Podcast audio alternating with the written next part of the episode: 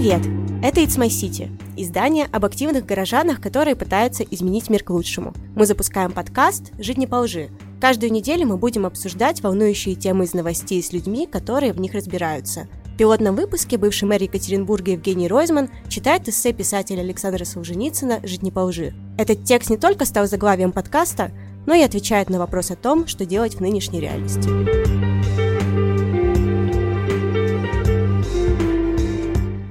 Александр Солженицын «Жить не по лжи». Когда-то мы не смели и шепотом шелестеть. Теперь вот пишем и читаем сам издат, а уж друг другу-то, сойдясь в курилках НИИ, от души пожалуемся.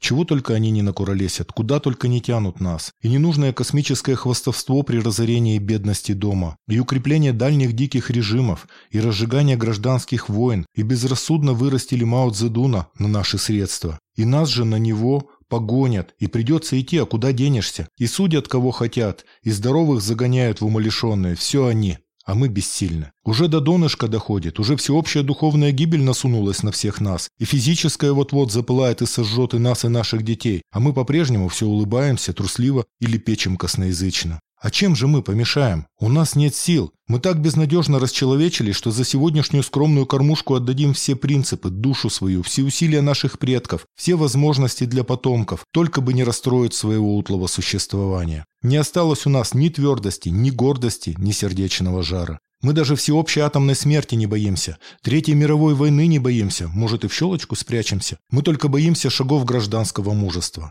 Нам только бы не оторваться от стада, не делать шага в одиночку и вдруг оказаться без белых батонов, без газовой колонки, без московской прописки. Уж как долбили нам на политкружках, так в нас и вросло. И удобно жить, и на весь век хорошо. Среда, социальные условия. Из них не выскочишь. Бытие определяет сознание. Мы-то при чем? Мы ничего не можем.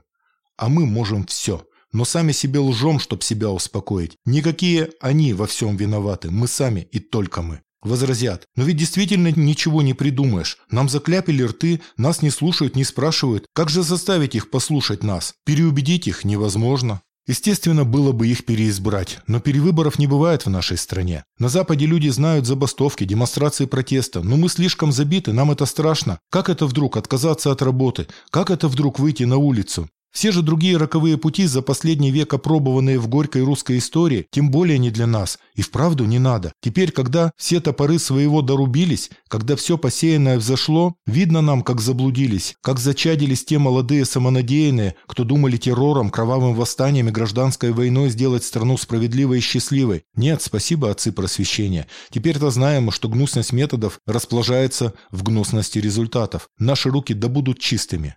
Так круг замкнулся? И выхода действительно нет, и остается нам только бездейственно ждать, вдруг случится что-нибудь само, но никогда оно от нас не отлипнет само. Если все мы все дни будем его признавать, прославлять, упрочнять, если не оттолкнемся хотя бы от самой его чувствительной точки – от лжи. Когда насилие врывается в мирную людскую жизнь, его лицо пылает от самоуверенности. Оно так и на флаге несет и кричит «Я, насилие, разойдись, расступись, раздавлю». Но насилие быстро стареет. Немного лет оно уже не уверено в себе, и чтобы держаться, чтобы выглядеть прилично, непременно вызывает себе в союзнике ложь. Ибо насилию нечем прикрыться, кроме лжи, а ложь может держаться только насилием. И не каждый день, не на каждое плечо кладет насилие свою тяжелую лапу. Оно требует от нас только покорности лжи, ежедневного участия во лжи, и в этом вся верноподданность. И здесь-то лежит пренебрегаемый нами самый простой, самый доступный ключ к нашему освобождению – личное неучастие во лжи. Пусть ложь все покрыла, пусть ложь всем владеет, но в самом малом упремся, пусть владеет не через меня.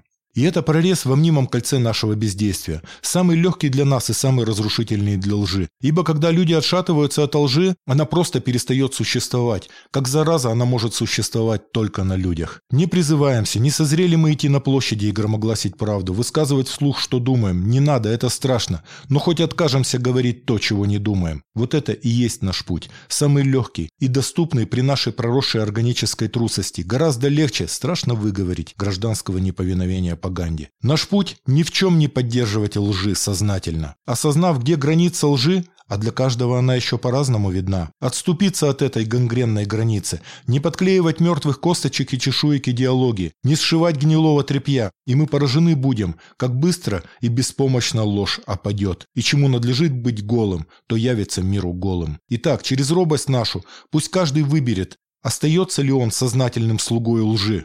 О, разумеется, не по склонности, но для прокормления семьи, для воспитания детей в духе лжи. Или пришла ему пора отряхнуться честным человеком, достойным уважения и детей своих, и современников. И с этого дня он впредь не напишет, не подпишет, не напечатает никаким способом ни единой фразы, искривляющей, по его мнению, правду. Такой фразы ни в частной беседе, ни многолюдно не выскажет ни от себя, ни по шпаргалке, ни в роли агитатора, учителя, воспитателя, ни по театральной роли.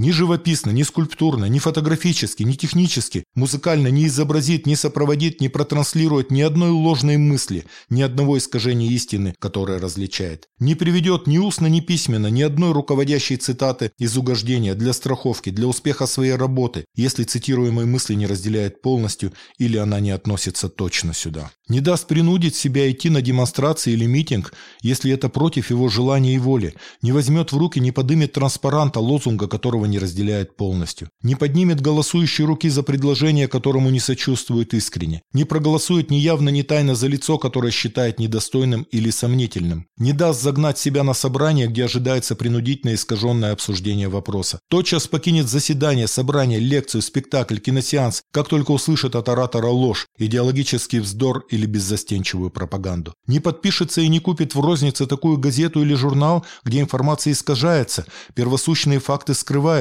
Мы перечислили, разумеется, не все возможные необходимые уклонения от лжи, но тот, кто станет очищаться, взором очищенным легко различит и другие случаи. Да, на первых порах выйдет неравно. Кому-то на время лишится работы. Молодым, желающим жить по правде, это очень осложнит их молодую жизнь при начале. Ведь и отвечаемые уроки набиты ложью. Как выбирать? Но и ни для кого, кто хочет быть честным, здесь не осталось лазейки. Никакой день никакому из нас, даже в самых безопасных технических науках, не обминуть хоть одного из названных шагов в сторону правды или в сторону лжи, в сторону духовной независимости или духовного лакейства. И тот, у кого не достанет смелости даже на защиту своей души, пусть не гордится своими передовыми взглядами, не кичится, что он академик или народный артист, заслуженный деятель или генерал. Так пусть и скажет себе «я быдло и трус, мне лишь бы сытно и тепло».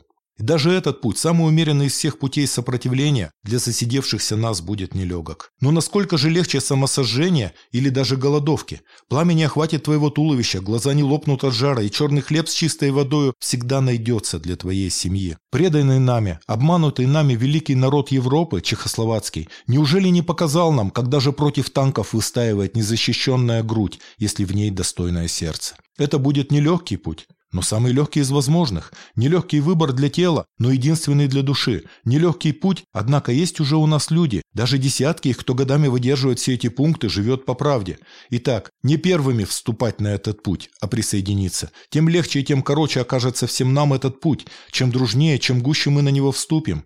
Будут нас тысячи, и не управятся ни с кем ничего поделать. Станут нас десятки тысяч, и мы не узнаем своей страны. Если же мы струсим, то довольно жаловаться, что кто-то нам не дает дышать. Это мы сами себе не даем. Пригнемся еще, подождем, а наши братья-биологи помогут приблизить чтение наших мыслей и переделку наших генов. Если и в этом мы струсим, то мы ничтожны, безнадежны, и это к нам пушкинское презрение. К чему стадам дары свободы? Наследство их из рода в роды, ермо с гремушками да бич. Александр Солженицын закончил статью «Жить не по лжи» 12 февраля 1974 года. Впервые она была опубликована в 1974 году в Daily Express в Лондоне, а в России лишь 18 октября 1988 года в киевской многотиражке «Рабочее слово». Ну, вот я прочитал, вот я прочитал знаменитую статью Александра Солженицына «Жить не по лжи». Многие приходят ко мне и спрашивают, что делать, как жить. Ну вот, прямая совершенная инструкция от великого русского писателя, Нобелевского лауреата, фронтовика, орденоносца, сидельца, каторжанина Александра Исаевича Солженицына.